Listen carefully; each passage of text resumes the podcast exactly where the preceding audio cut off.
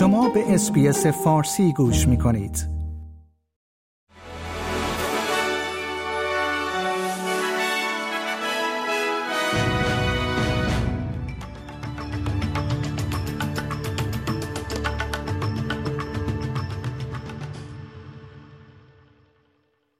نخست وزیر آنتونی آلبانیزی امروز 23 اکتبر در دیدار با جو بایدن رئیس جمهور ایالات متحده برای گفتگو در مورد منطقه هند و اقیانوس آرام برای پیشرفت در توافق AUKUS تلاش خواهد کرد. این توافقی است که بر اساس آن ایالات متحده و بریتانیا فناوری پیشران هسته‌ای را با استرالیا به اشتراک خواهند گذاشت. نخست وزیر روز یک شنبه برای یک سفر رسمی چهار روزه به آمریکا به واشنگتن سفر کرده است که این نهمین دیدار رهبران دو کشور از زمان پیروزی آقای البنیزی در انتخابات سال 2022 محسوب می شود. امدادگران خواستار ورود کامیونهای کمکهای بشردوستانه به غزه برای رفع فوری کمبود مواد غذایی، آب و دارو هستند. آنتونیو گوترش دبیر کل سازمان ملل متحد پس از تایید ورود کاروان دوم کامیونها به غزه از طریق گذرگاه رفح خواستار تدارکات بسیار بیشتر شد.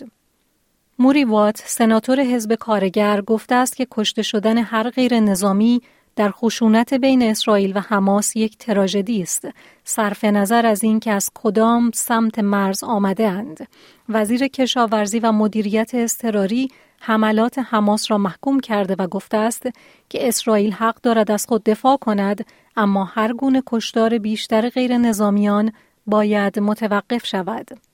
کیتی کالاگر وزیر دارایی استرالیا می‌گوید اگرچه حمایت از خانواده های جدید در استرالیا مهم است اما دولت باید مراقب به وجود آمدن عدم تعادل در بودجه فدرال باشد. این در حالی است که کارگروه برابری اقتصادی زنان امروز 23 اکتبر در حال آماده شدن برای ارائه گزارش نهایی خود است که هفت توصیه مهم را به عنوان بخشی از یک برنامه ده ساله برای کاهش نابرابری جنسیتی اقتصادی در استرالیا ارائه می دهد. کریس مینز نخست وزیر نیو ساوت ولز می گوید در پی واکنش های شدید به برنامه تبدیل یکی از محبوب ترین زمین های عمومی استرالیا به پارک هیچ زمین گلف دیگری را تغییر نخواهد داد. دولت نیو ساوت ولز اواخر هفته گذشته اعلام کرده بود که تقریبا نیمی از زمین های گلف پارک مور در مجاورت زمین کریکت سیدنی به یک پارک مرکزی جدید در قلب سیدنی تبدیل خواهد شد. توماس مایو رهبر بومی و مبارز برجسته کمپین Yes می‌گوید که پیتر داتن رهبر مخالفان خیلی چیزها برای پاسخگویی دارد. این صحبتها پس از پایان یک هفته سکوت مبارزان بومی کمپین یس و در پی شکست همه پرسی ویس که در 14 اکتبر برگزار شد مطرح می شود. سرجیو ماسا نامزد ریاست جمهوری ائتلاف چپ میانه آرژانتین و وزیر اقتصاد این کشور رأی خود را در انتخابات ریاست جمهوری به صندوق انداخت. آقای ماسا که با چالش از سوی خاویر مایلی نامزد آزادیخواه راست افراطی و پاتریشیا بولریچ نامزد محافظ کار مواجه است در شهر تیگره استان بوینس آیرس رأی داده است. اپلیکیشن جدیدی منتشر شده است که به استرالیایی ها اجازه می دهد تا متوجه خطر آتش سوزی در مناطق نزدیک به املاک خود شوند، تغییرات مثبتی ایجاد کنند و برای فصل آتش سوزی به شکل بهتری آماده باشند. اپلیکیشن Bushfire Resilience اولین ابزار جهان برای ارزیابی خطر آتش سوزی برای ساختمان های خصوصی است و با بودجه دولت فدرال و در پی آتش سوزی های تابستان سیاه سال 2019 تهیه شده است.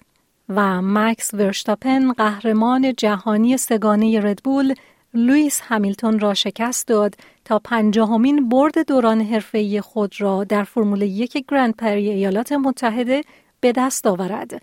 در این رقابت ها لوئیس همیلتون راننده مرسدس بنز با تفاوت بیش از دو ثانیه دوم شد و لندن نوریس از مکلارن مقام سوم را به دست آورد.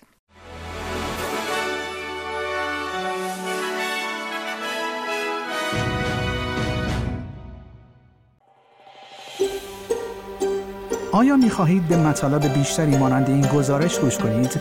به ما از طریق Apple Podcast، Google Podcast، Spotify یا هر جای دیگری که پادکست های خود را از آن می گیرید گوش کنید.